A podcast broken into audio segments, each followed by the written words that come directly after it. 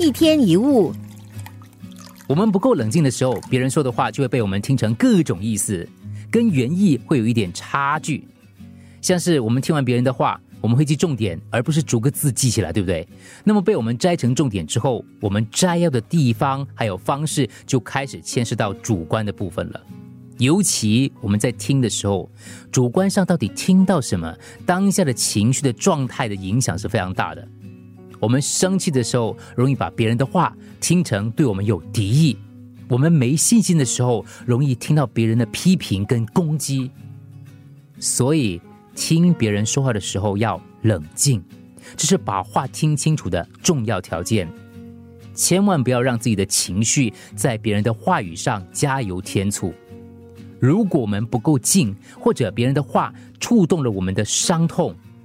不必要的投射跟移情就容易出现了，所以不多不少的听，就是要尽可能的还原事件的原貌。要试着练习，要分清楚到底什么是对方真实讲过的话，对方的话里面可能包含的意思有哪一些，还是那些话只是我们自己的诠释呢？一天一物。